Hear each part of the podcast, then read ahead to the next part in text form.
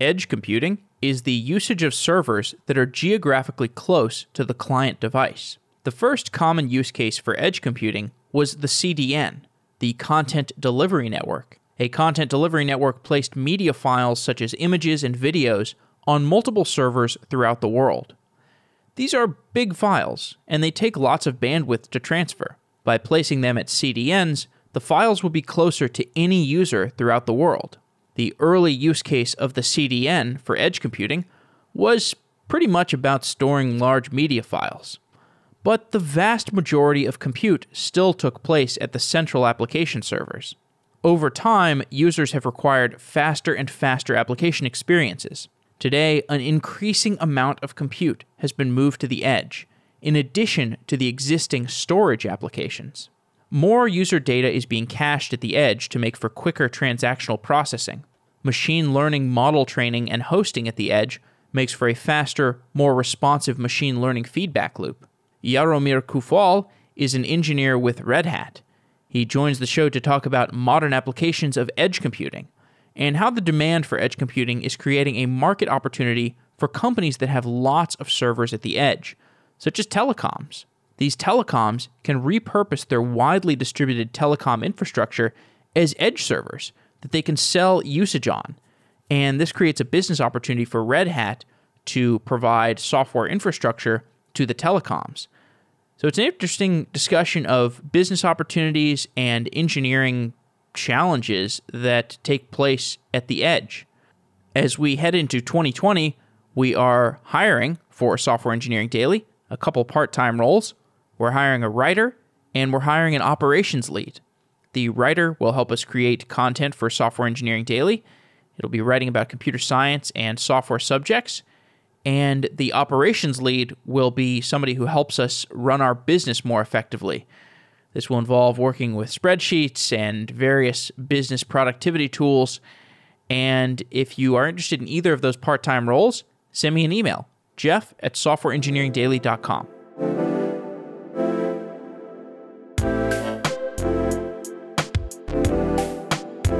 Today's episode of Software Engineering Daily is sponsored by Datadog, a monitoring platform for cloud scale infrastructure and applications.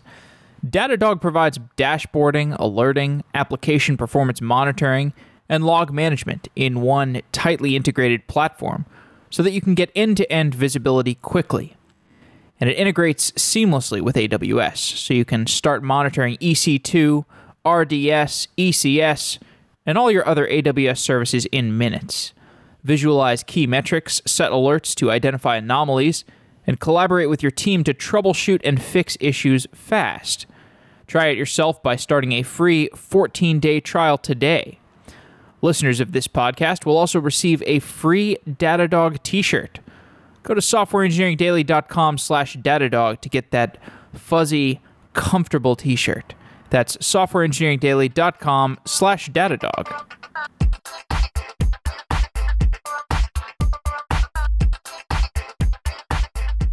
Jaromir Coufal, welcome to Software Engineering Daily. Thank you very much. Good to be here. We're going to talk about edge computing today and particularly Red Hat's strategy around that. Give me two recent applications that you have seen of edge computing. So, two very often reasons why the applications want to run at the edge is latency, which means you want to have very fast request response. And the second one is reducing bandwidth over the network. And those are the very two uh, very often mentioned ones. There are way too many other reasons why to do that. And for me, these two reasons are mainly the consequences of what I want to achieve. And if I want to improve user experience, those are probably the two. Uh, the latency is probably the first one. If I want to reduce cost, probably reducing the bandwidth is another one. But then there are other reasons, for example, risk factors. I want to improve resilience. Therefore, I want to run my applications at the edge and have them uh, running in very completely isolated environments. So there are really many reasons, but the two most often mentioned ones is definitely latency and bandwidth. So the type of edge computing that we've had for a pretty long time is CDN infrastructure. CDN infrastructure is fairly basic. It's if I make a request for an image, for example, that image is going to get cached at the edge, and then subsequent requests to that resource will be sent to the edge because the edge is going to be closer to the user. And the edge might be a content delivery network that is pushing out that content to a lot of different locations so that a user in Uzbekistan has rapid access, a user in Texas has rapid access the kinds of edge computing that we want to do today is very different than that type of simple request response for an image, for example. What kinds of computation do we want to do at the edge today? I don't want to repeat myself, but it's always it depends on the use case, and there are many industries which are doing edge computing for different reasons. Uh, let's take, for example, industrial IoT in the production lines where they are running they are having multiple sensors in their production lines to control quality production, for example, of their product. These sensors are generating a lot of data. And this data is being analyzed and is being responded. Is the product quality okay? Can I continue in the production line or do I need to interrupt and adjust the process? This is kind of application which needs very fast, rapid response. You cannot really rely on sending that over the network to the centralized location, do the processing there, and then get the response back. So this is very often reason why you want to push the edge computing to the location of the IoT industrial. But there are also reasons why you want to centralize. You don't want to do everything only at the edge. There are reasons why you want to do centralization. So imagine I have the industrial plants and I have them all over the country, but I need to train my machine learning models from different examples. And I want to gather those examples from different locations. Therefore, I need to centralize them somewhere then do training the model, very likely in the centralized location, and then push out only the trained models to do the fast decision making at the edge. So this is one of the examples. Right. And that architecture makes a lot of sense because in order to train the machine learning models, you need all the data centralized in a particular place, or you need some large subset of the data, or you need the new training examples, whatever. The data to train the models takes a lot less space than the actual models that can make a decision that can improve application infrastructure. So we need to start deploying these models to the edge. Now, if we talk about the types of CDN infrastructure that has been there for a long time where you're caching an image and then you can request, you know, the image at the CDN layer. If we're talking about hosting machine learning models versus hosting basic images, do we need different infrastructure to run those machine learning models instead of simple CDN type of infrastructure? Absolutely, we do. And it depends on the context, what kind of application I want to run there for the machine learning very often, or for example, video processing or similar requests, we, we might need fast data processing. We need real time kernels. We need GPUs very often to speed up the processing and reduce the cost of the processing power. So, the type of the hardware which is enabling the edge use cases is specific for the application which needs to run on top of that. The CDN is very simple use case, as you mentioned. You don't really need much of the processing, uh, specific processing. But if you need to run, for example, containerized network function, it has very high requirements on the fast data path and networking. Or it needs to access to real-time kernel, which typical CDN networks don't need. Already talking about machine learning stuff, I've also heard of widespread edge computing use cases in the telecom industry. Can you tell me about those applications? So, as for the telco, they want to do edge computing for multiple reasons. I would separate it into two categories. First one is to run their own radio access networks. And for that, that is the containerization of their network functions. As you know, there was a progress of running the network functions on the bare metal itself with specific hardware. Then it moved to VMs, and now it's moving to the containers. And here at the KubeCon, we actually saw a demo of the proof of concept how to do the 5G fully running on Kubernetes. That is one of the kind of the application because at the antenna level, you need to have the processing as close to the signal as possible so that you, again, reduce the latency and you don't have to push all the data through the network to reduce the bandwidth as well. That is the main requirement for 5G or main features of the 5G. The second use case for the telcos is to monetize their infrastructure, which they are building for the 5G. And that is to provide mobile edge computing platform for all the independent service vendors or other enterprises running their applications. So I can be an enterprise which has branch offices. And in order to get access from those branch offices to fast processing, I might want to run my applications closer to those branches, not necessarily centralized in my data center, which might be private cloud, one national data center, but I might take an advantage of my telco provider to run the application closer to my branch office. Another very common use case is gaming or augmented reality, where you take advantage of being as close to the end user with a cell phone or the smart device as possible so that they have the good user experience and then they don't experience the lags. So, if I understand you correctly, a telecom like Verizon, they need to build essentially data center infrastructure or telecom data center infrastructure to support 5G for their basic cellular customers. And in order to get additional value out of that infrastructure, they are adding the capability to essentially lease out those resources to enterprises that might need similar functionality to that same 5G infrastructure. Basically, they're already building data centers and they're like, well, we might as well reuse this for edge computing. That's exactly right. Amazing. So, as Red Hat, you basically have an opportunity to help a telecom like Verizon that has not historically thought of itself as a cloud provider, to the extent that I understand it, become a cloud provider, essentially. Yes, I would not say necessarily cloud provider, but mobile edge computing platform provider, absolutely. And any of these telcos or service providers in general. It doesn't have to be telco only, it can be internet service provider as well. Think of Comcast or others. That is to reuse their infrastructure which they need, to build to support 5G. We can think also of the other use cases when they want to place a device to the end user premise itself. So you can think of smart stadiums uh, where you have broadcasting of different games, for example. You need a server which needs to run there. You need high bandwidth, you need to broadcast it.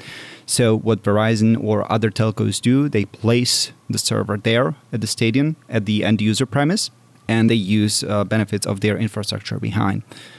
Or as an end con- consumer, for example, I'm a Comcast user. I have my set top box at home. Currently, the set top box is being used for very specific services, for example, to get my TV streaming on, on my screen. But in order to reuse this device to be more generic, we, they start talking about the universal customer premise equipment to turn these very specific use case oriented devices into more generic computing platforms to turn on your home into smart home and connect the IoT devices to it and provide different kinds of applications running there. Okay, so that's a very different kind of edge computing. It's very different kind of edge computing, but it is still edge computing. Okay. What role would Red Hat have in that kind of application? the like I'm Comcast, I've given you a dumb set top box and now we want to turn it into like a smart connected home thing. Comcast is still owner of that server or of that device which is running at your home. So they need to run some operating system there, they need to run some platform which is enabling to run applications on top of that. And guess what? The applications are very often containers. So we can think of, for example, take it to the extreme Kubernetes in a box. Wait, so real quick, the application's running on my dumb Comcast. Sorry to call Comcast dumb. I'm calling the box dumb, not calling Comcast dumb. Those applications that are running on the set-top box, they're running in containers. They might. Some of them might be running in VMs, depending on the vendor. Interesting. Okay, sorry. Go. Continue.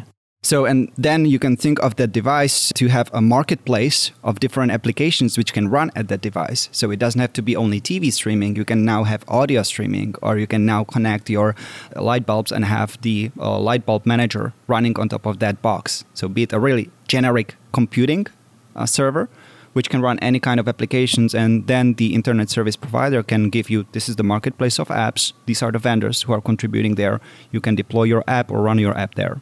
And is that to say that Kubernetes would be useful as essentially a consumer operating system in that environment or maybe OpenShift is the operating system or is it just a Linux just a single Linux node? You don't actually need a distributed system or you need well it's distributed since that you have containers running on the same node but it's just a single node. It is just a single node in our homes. So in our home you probably don't want to have three servers to have physical HA so you have one single server which is the transformed set-top box, which is a single box running operating system, which is always the core of everything you need to enable the hardware in some way. And then you need some platform or you need something which is orchestrating the workloads on top of that. Depending then on the level of orchestration, auto healing, or other things you need there, then you need different set of services from CNCF or Kubernetes to run on top.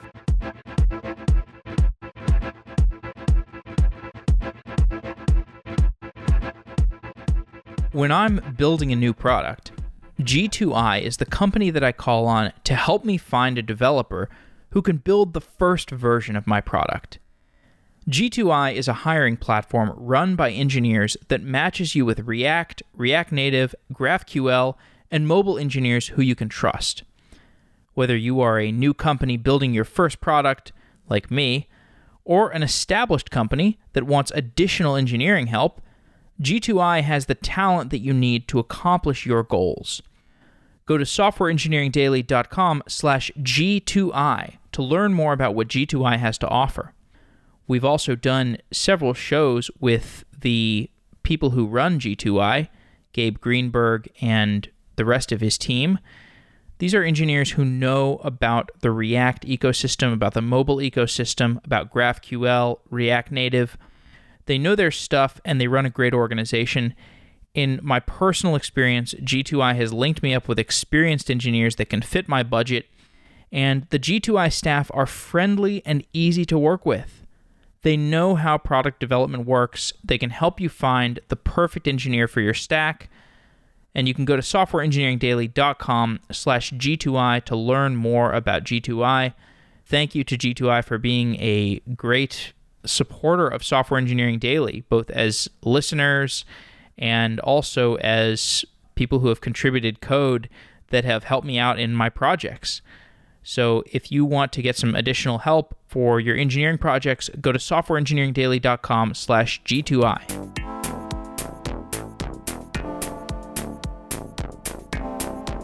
Let's go back to the, the telecom premise what role does Red Hat play in that business expansion opportunity for a telecom? If I'm a telecom and I say, I'm building out this 5G infrastructure, I want to be able to lease out my excess capacity to businesses, or I want to be able to offer services on top of that excess capacity. What kinds of arrangement am I making with Red Hat? How is Red Hat helping me accomplish that goal? So Red Hat will support the telco industries to build the infrastructure and put the platform on top of that. So the telco builds the infrastructure from the hardware. They deploy very often operating system running on Linux, be it RHEL as the top enterprise graded software operating system. And then on top of that, they need some orchestration platform so they can then provide this the space or the, the hardware, at least the hardware to the independent service vendors. So running OpenShift on top of their hardware at the edge locations is providing them this platform to enable to spin up containers from different providers. I'm not sure I totally understood that. So different providers what are the different providers you're talking about? By providers, I mean application providers. So, be it my enterprise, I can be my own application provider. So, I can have business critical applications running on top of that. or I can be gaming industry vendor and I can run my gaming applications also there. So those providers I'm talking about, the application providers. So so we're really talking here about Red Hat is essentially giving the telecoms their domain specific infrastructure needed to become an edge computing provider for the gaming companies or the the businesses that might need access to edge computing infrastructure. That's correct. Okay. Now, I understand that OpenShift plays a role here because OpenShift is sort of like a usability layer over Kubernetes. You know, we've done plenty of shows about OpenShift. We've done plenty of shows about Kubernetes platforms. You've been at Red Hat for seven and a half years, and during that time, you saw the rise of OpenStack, which was an ecosystem that looked in a lot of ways like the Kubernetes ecosystem. As I understand, OpenStack remains popular among telecoms. Why is that? What purpose does OpenStack serve for telecoms? It's a great question. And in fact, most of the time at Red Hat, I was involved in OpenStack. I was a product manager and engineer also on the deployment and management of OpenStack. And what we've seen is the transformation of uh, the physical hardware applications into the virtual network functions. And this got adopted across the telco industry in a very large scale. It is still being adopted, so many telcos are just applying these virtual network functions across their infrastructure. Now they start pushing it out to the edge also. So we, we see transformation of their vRAN sites into the virtual network functions and deploying them. And OpenStack is basically enabling you to have the infrastructure as a service, the ability to virtualize your infrastructure and run virtual machines on top of that, uh, where the network functions are running eventually. And that is also supported in a large scale, which we are talking about.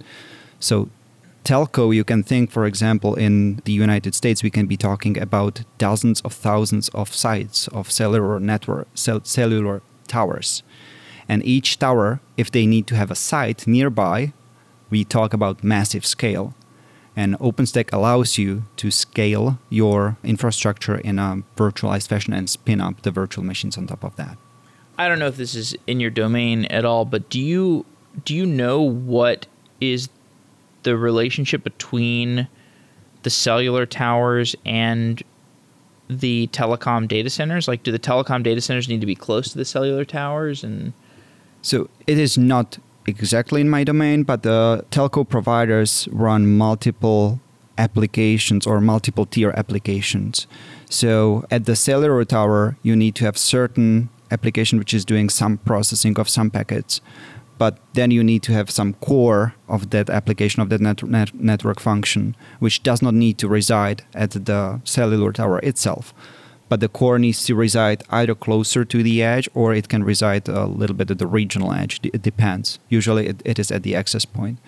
But for more details, I, I really cannot, cannot talk okay, no. No, it's no way too complex. No problem. It's definitely not telecom engineering daily. It's very much software engineering daily. But there is some latency sensitivity between. I mean, this I guess it's, it's no surprise. There's some latency sensitivity between the data getting routed between the cellular tower and w- wherever the telecom data center is. That's correct. And then, so coming back to the to the virtualization side of things, so the OpenStack, I guess pre OpenStack, these telecoms were they had data centers, but they were just running less efficiently managed infrastructure, and OpenStack gave them a better open source management platform. Or I guess what what, did, what were they running before then? Like VMware? What was the what was the story before before OpenStack? So very often these telcos are running very specific hardware switches or other specific devices. So you have basically a vendor lock-in in that in that context because you are locked into that hardware vendor whatever that hardware was doing as a function. In order to get out of this old infrastructure, you put a generic computing server there, which then you need to somehow enable to run the virtual machines on top of that. So they are replacing their hardware appliances, which were very specific function driven, and they are making it more generic computing platform. Okay. So that was the big deal with OpenStack. And then why didn't OpenStack succeed as a more general computing platform? Because I think a lot of people had the vision that this would be a general computing platform like and probably and I know there were a lot of enterprises that deployed like OpenStack in non-telco circumstances where you know now they're kind of thinking oh well, we don't really need OpenStack or we don't we don't we want to deprecate OpenStack. We eventually want to move to Kubernetes and replace OpenStack. Why was OpenStack useful for the telecoms but less useful long term for other domains? So I wouldn't say it's not useful for the other domains. It heavily depends on the applications you're running on top and how fast you can actually move in the adoption curve. So every technology has its adoption curve. The enterprises are very often better in driving the adoption of their applications or of, of the technology in a little bit faster manner. So with the enterprises, we still see a growth of enterprises adopting OpenStack if their applications are written in the virtual machines. But as you know, the trend is to move into containers because of the microservice infrastructure, cloud native, and, and all the other reasons why we are doing Kubernetes. And therefore, the enterprises are looking into migration into the new technology world. With the telco industry, they have heavy investment into the infrastructure and the VNF or the virtual network function vendors, application vendors, are a little bit slower in moving into the containerized microservice world. So once those applications, so those virtual network functions were running on bare metal, when you want to move them into virtual machines, they did not really do a very good job in decoupling that application into multiple smaller services. So it is still very big fat VM which is running there. Now they are looking into completely reconstructing that application, that VNF, into microservice based architecture, which takes time. So currently the telcos they they are still in the business. They need to run their business. So they invested a lot into the infrastructure to run the vnfs in the virtual machines. And once the technology with the containers is ready i believe in few years we will see shift of the telcos moving towards container native functions as well and therefore kubernetes. Cool. So you're you're largely in charge of thinking about edge computing at a strategic level for Red Hat. And the purpose that you've just described to me, for example, helping telcos build out data center infrastructure that is easier to manipulate and easier to potentially build their own businesses on top of, that makes complete sense to me. What's difficult about that is as we're talking through the infrastructure at a telco data center, it's non uniform, very non uniform, right? You've probably got plenty of telcos that are still on these old hardware switches, plenty that are on various versions of OpenStack, some that are probably you know more forward looking and they've got, you know, I don't know, they're they're got uh, like a hybrid cloud or something in any case, it's it's not homo- homogenous. It's it's very you know it's going to vary from customer to customer. So, how do you, as Red Hat, devise a strategy for how to work with these telecoms when it's always going to be so variable? It almost seems like the strategy has to be we're going to give you a bunch of solutions architects from Red Hat. They're going to figure out your strategy. It's going to take a while. That's our strategy. It's great. As you as you know, Red Hat Open Hybrid Vision is to run any kind of application, be it an application on bare metal, be it an application in the virtual machine or in the container. It doesn't matter what kind of you deliver the application on any kind of footprint. Again, we are talking about the physical hardware itself. It can be virtualized, it can be public cloud or private cloud. With the edge, we are extending it that you can run this at any location, be it your core data center up to the very far edge. And uh, our vision is to provide you a single uniform platform where you can achieve all of this. And we started some projects in order to achieve that. So to achieve the hybrid cloud vision, you, you know that OpenShift can run on any kind of those applications. It can run on bare metal, it can run in public cloud or private cloud or in virtual environments. If you need to combine the containers and VMs, we are looking, for example, into projects like KubeVirt, where you can use OpenShift APIs or Kubernetes APIs to spin up your VMs as well. So you will have a single uniform platform where you natively run containers.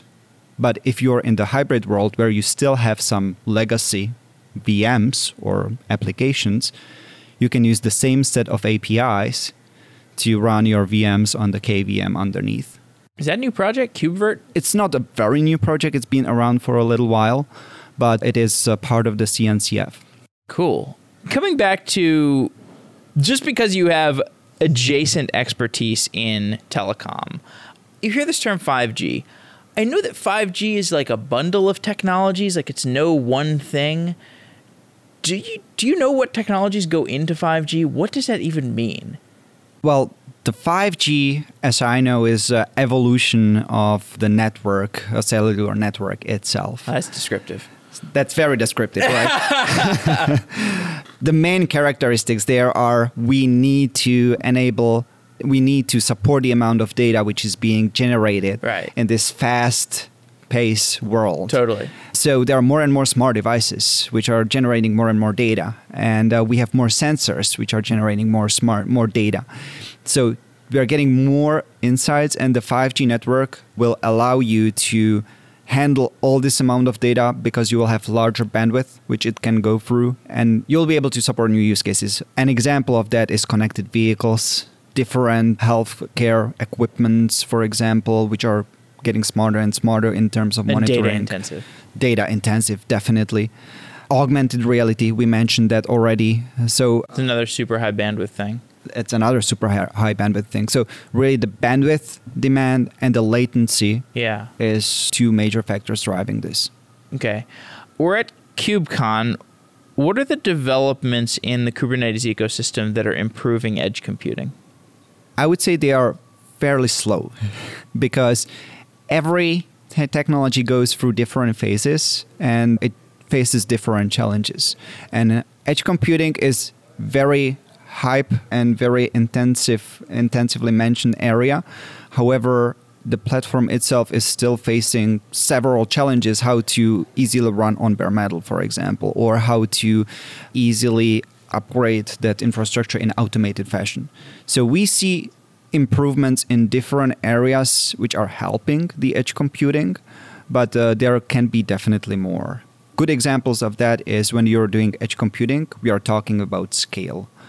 And then there is a question if you want to have a single Kubernetes cluster, which is scaling to thousands of nodes, or if you deploy multiple small lightweight clusters. And if you do that, then you are having different kinds of challenges because you need to a manage those clusters. And we are talking about thousands tens of thousands easily hundreds of thousands of clusters. Then you need to talk about the size of the footprint it runs because if you need you need to be very space efficient to give enough space for the applications which are running on top of that.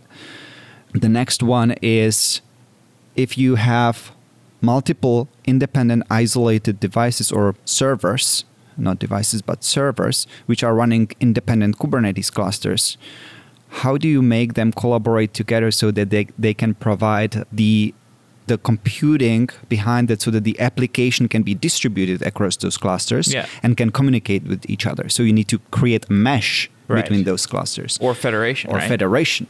So all of these things are out there and we see different challenges across different projects. Storage is another one, how you distribute the storage out to the edge across multiple clusters, how you do replication across those clusters.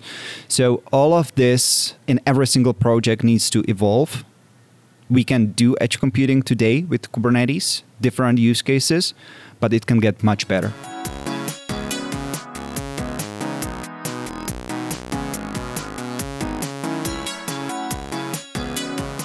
Over the last few months, I've started hearing about Retool. Every business needs internal tools, But if we're being honest, I don't know of many engineers who really enjoy building internal tools. It can be hard to get engineering resources to build back office applications. And it's definitely hard to get engineers excited about maintaining those back office applications. Companies like DoorDash and Brex and Amazon use Retool to build custom internal tools faster the idea is that internal tools mostly look the same. They're made out of tables and drop downs and buttons and text inputs. Retool gives you a drag and drop interface so engineers can build these internal UIs in hours, not days. And they can spend more time building features that customers will see. Retool connects to any database and API, for example, if you want to pull in data from Postgres, you just write a SQL query. You drag a table onto the canvas. If you want to try out Retool, you can go to retool.com slash sedaily. That's R-E-T-O-O-L dot com slash sedaily. And you can even host Retool on premise if you want to keep it ultra secure. I've heard a lot of good things about Retool from engineers who I respect. So check it out at retool.com slash se daily.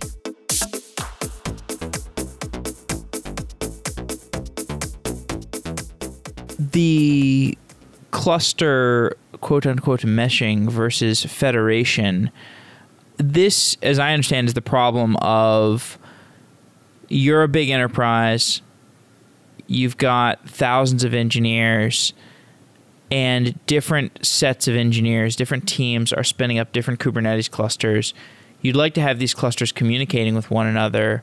You don't know if you should have a higher level Kubernetes cluster that federates functionality to those other clusters or just have these Kubernetes clusters being communicating flatly. That's the broad architectural difference between the meshing and the federation, right? That's the higher level idea, yes. So it depends what phase of evolution we are at. What we are trying to achieve eventually is resilient independent systems.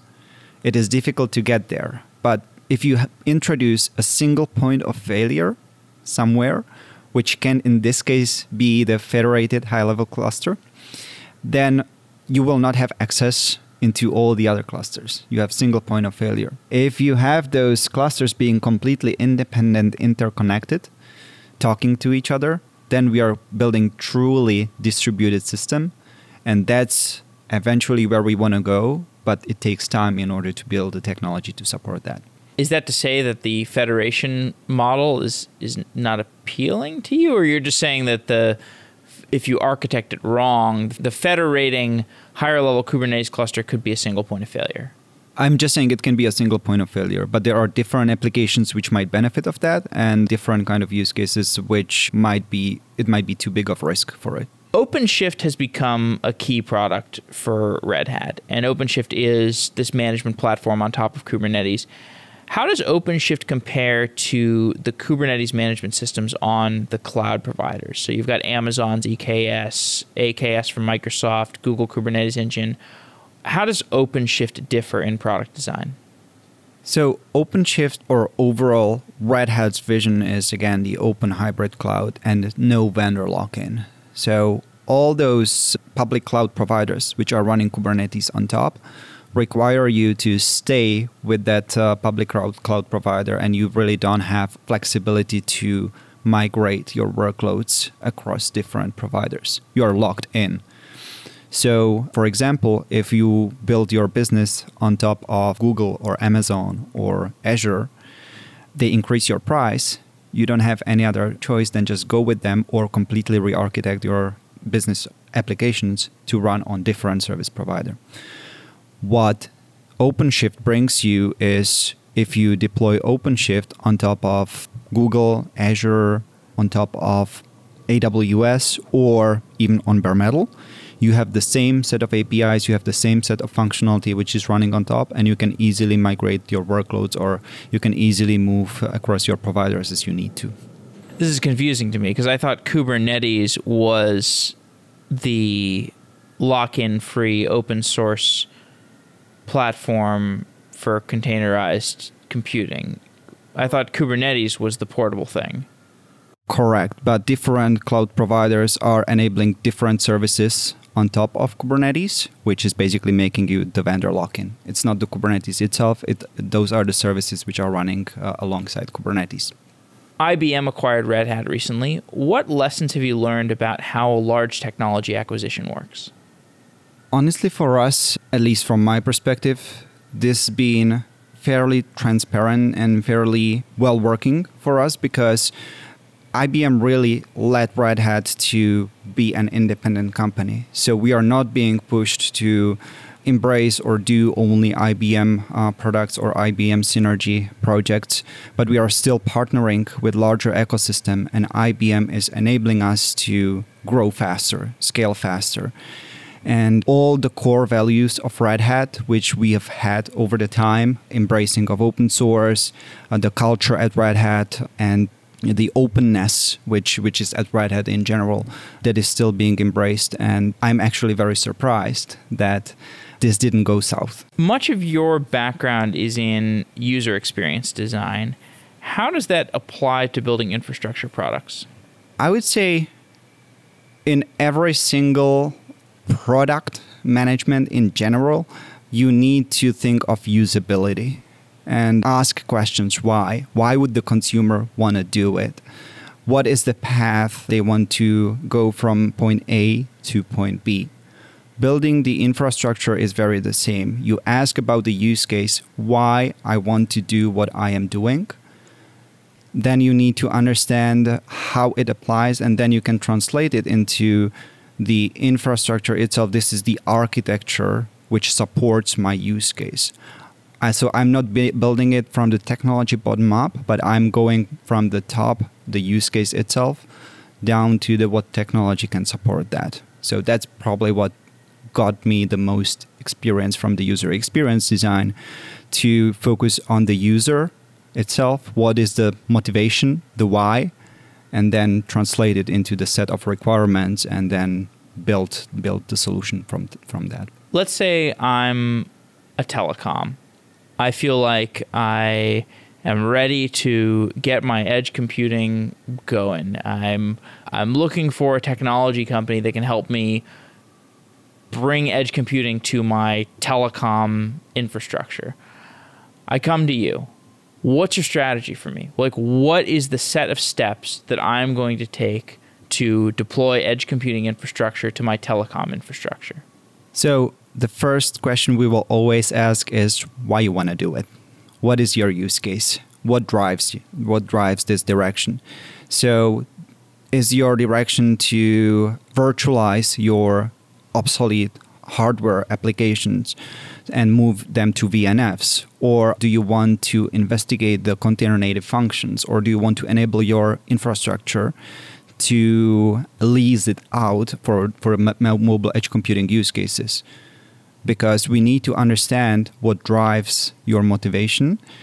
Many customers come say, I want A, and in fact, what they want is B, because that's how it works. So, first, that's that's what we do. We ask why. Then we look into very important partner uh, relationships we have in order to support that solution which needs to be built because no single vendor can provide you end to end edge computing solution. You need to have hardware vendors, you need to have the software vendors, you need to have maybe networking SDN vendors, storage vendors, which might need to support you, some consulting services, maybe managed services. So we look at the partner ecosystem. We work with the customer also because very often they have their own tenders for different kind of vendors which they are allowing, and we look into with whom we can collaborate. And then, as soon as possible, we go to POCs to prove how the technology can support this kind of use case and evaluate if there are some gaps from the minimum viable product or if we can go full production. And then it is the rollout. So to so to start small, you start typically with a couple of sites or small small amount of sites, and then you start growing as you are comfortable that your your system can support or your your operations team also can support eventually. How long does that take typically? How long does an end to end rollout take? I would say it never ends because the technology always evolves. Sure, so yeah. it, it is a life cycle. We can see many companies going from point A, just uh, submitting RFPs, up to the production, and it varies on definitely company by company, but it can take easily from half a year up to year or two. It depends really how complex that uh, infrastructure or that architecture is. It can take a long time just to do the decision making process. It can easily take multiple months just to decide what kind of technology to use, what kind of vendors we want to use. And then the rollout itself, it can be fairly fast. It can be very aggressive. It can be a matter of weeks easily. But the preparation before is very crucial, and that's what usually takes most of the time the telecom application is, you know, it's going to be very useful. It is very useful, I'm sure. It's not as thrilling as the machine learning, you know, training and federated deployment system. Have you seen anybody actually training their models in a centralized place and then deploying them to the edge? Or do you think this is more of like a quote unquote future thing? Oh, it's definitely not a future thing. You're seeing uh, it today. We are seeing it today all over the industries. Uh, definitely, industrial is uh, very important, really? driving that one.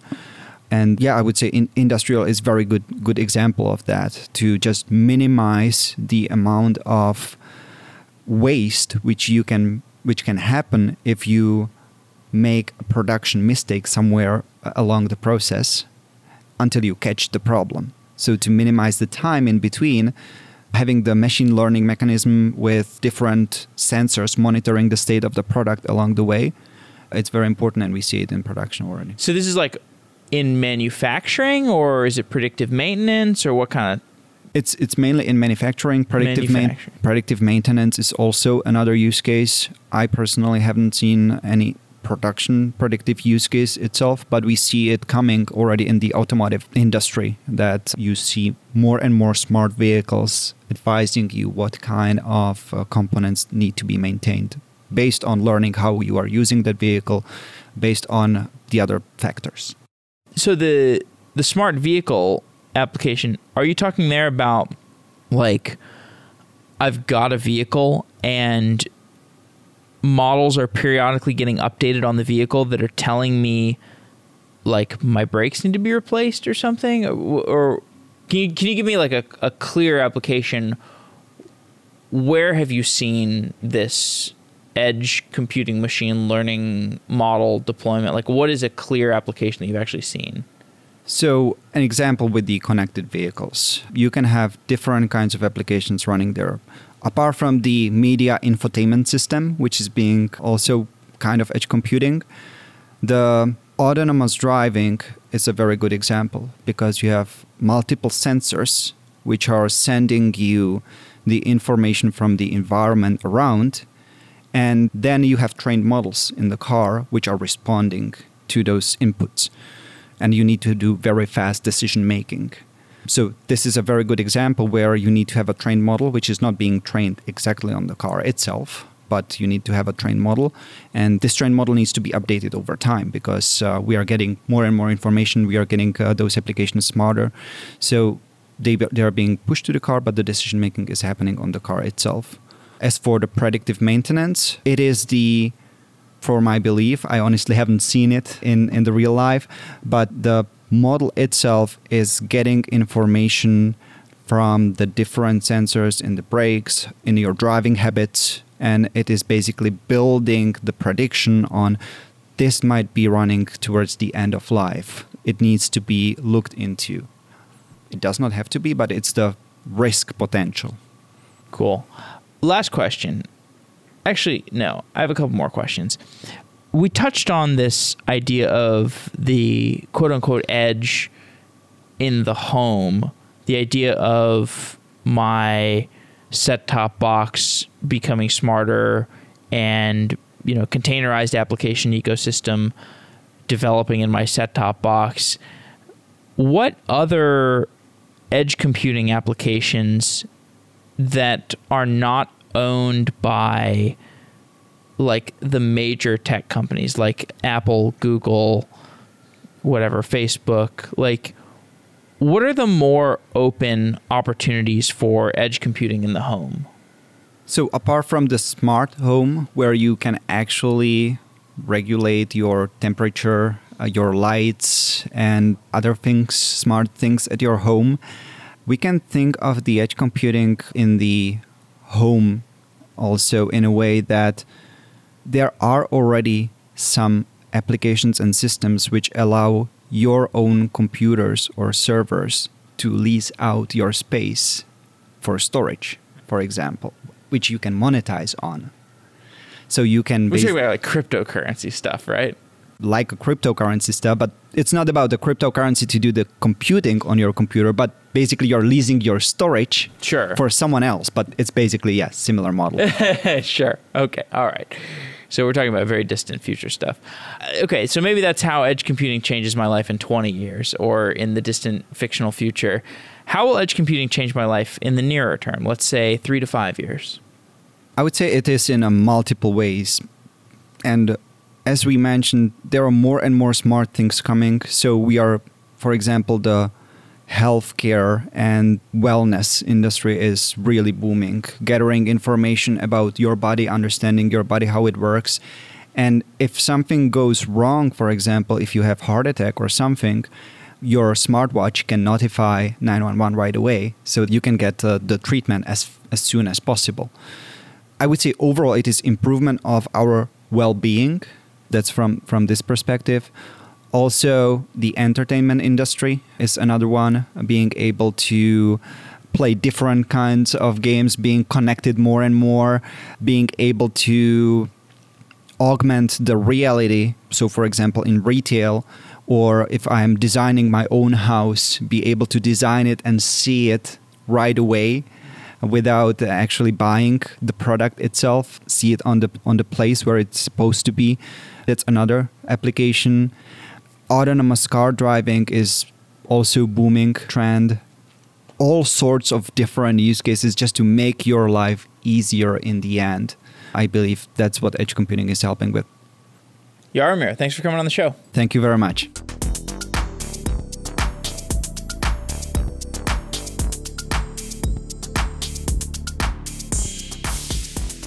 As a programmer, you think in objects. With MongoDB, so does your database.